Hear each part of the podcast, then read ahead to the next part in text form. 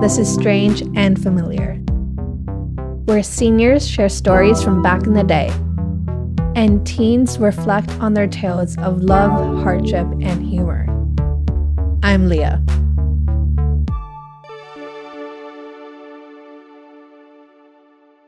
If I wanted to have kids and I wasn't with anybody, I think I'd still do it. My mom did it by herself. She has me and my brother. We came over to Canada when I was five from Chile. There was evidence that we were struggling. But I also think that once you see that, you see your parent deal with it, then you learn how to deal with it in life as well. I have these family friends. We hang out every weekend. I had like this childhood where I would be around all these people all the time. And they were strong, intelligent people. My mom built a community for us. On this episode, we'll meet Loretta and Sabrina. My name is Sabrina. I'm 18. My friends would probably describe me as pretty level headed, reliable, and kind. How would you describe Loretta? I would describe Loretta as very practical and kind and sincere. Nowadays, because you're more aware of what's going on in the world, especially across the states with that president, you know. Trump. He's scary because he doesn't know nothing, but he pretends he does, and he makes life a little bit harder, like to punch him in the nose. I kind of felt guilty sometimes asking so many questions, then I didn't want to cross any boundaries. So, if you had a time machine and you could go anywhere, past or present, where would you go? I would like to go uh, back to when I was 17 at my grandmother's house in Leamington with my parents, my brothers and sisters. We had Christmas that you wouldn't believe. Everybody worked together and made it nice for us kids. And then, of course, the war broke out, and uh, I lost a lot of my brothers. I realized just going the extra step and asking, like, why or how would get you the information usually. What do you think was the worst age to be, or what was the age where you had a lot of stress?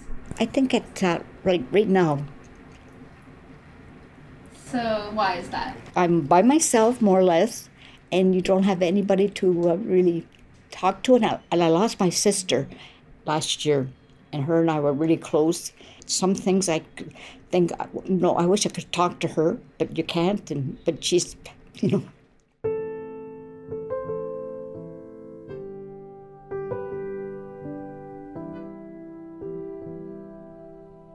Do you have any regrets? Yeah, that my husband passed away. Yes, When did he pass away? he was only forty-seven when he passed away, but he was born with a bad heart. Oh, wow. So I was very lucky to have him that long time and have my my kids. She said that she never had a picture of him because it hurt too much to think about him. I met him at a bowling alley, and then we went dancing, and you know, and then I ended up marrying him. Oh, you did? Yes, You married your first date? Yes. That's so romantic. Yeah.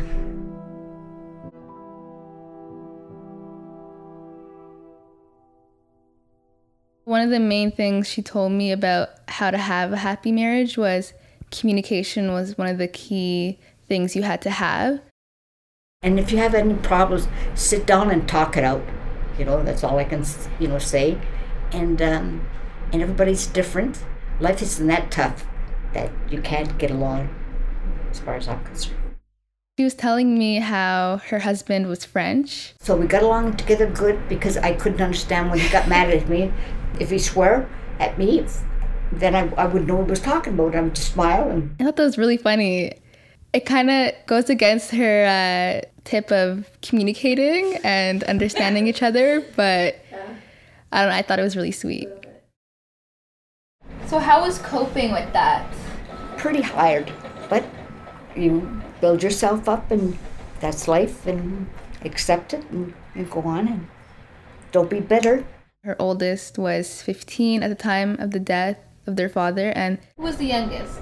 Um, Jen, And how old was she? she was five.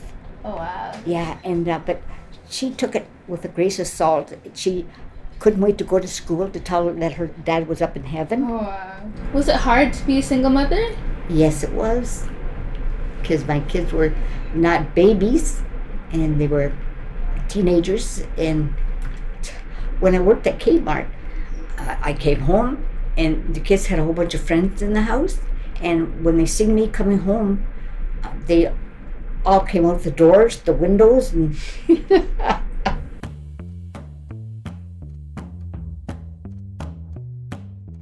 So do you have any best friends growing up?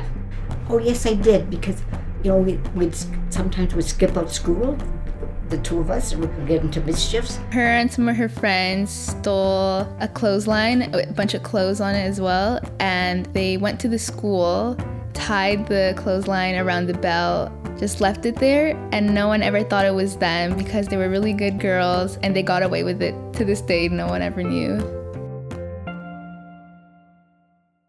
When you heard that story, did it make you respect her more? Not respect her more, but I think it definitely glad to hear that she had like one funny rebellious story. Do you think that there's still an idea of what a good girl does or doesn't do?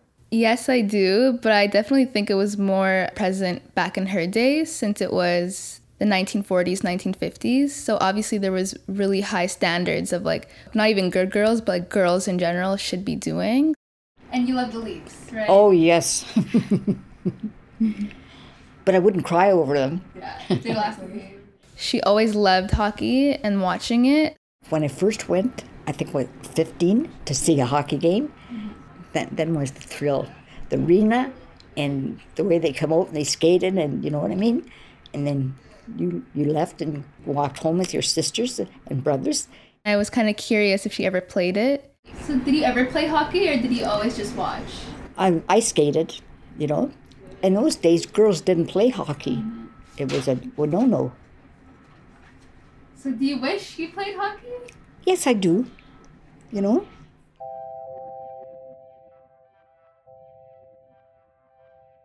You're a very happy person. Yes, I am. So always look on the bright side. Yes, always yes. And go for a walk and look at the sky and and look just outside of the trees and the grass and, and the flowers and, and listen to the birds. Then have a glass of wine. What do you think of Loretta's happiness and her way of looking at life? Well, it's definitely something that I strive to be like. I definitely tend to be more optimistic as well. And I hope I can carry that with me as I grow older too.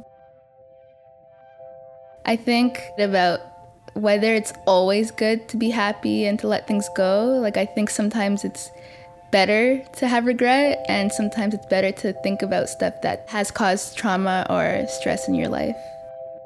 Going through, you know, points of sadness or regret uh, builds character. So before I met Loretta, we had a one on one talk with all the other residents. I was kind of coming into it expecting like people who had a lot of advice and a lot of tips and like how to grow up and grow old, but I was surprised to hear that you know they had their own issues and some of them are still dealing with some issues.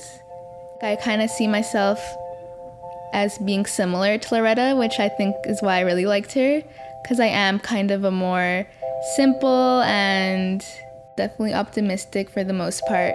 So I was really happy that I was with Loretta, and I hope I can be as happy as she is at that age.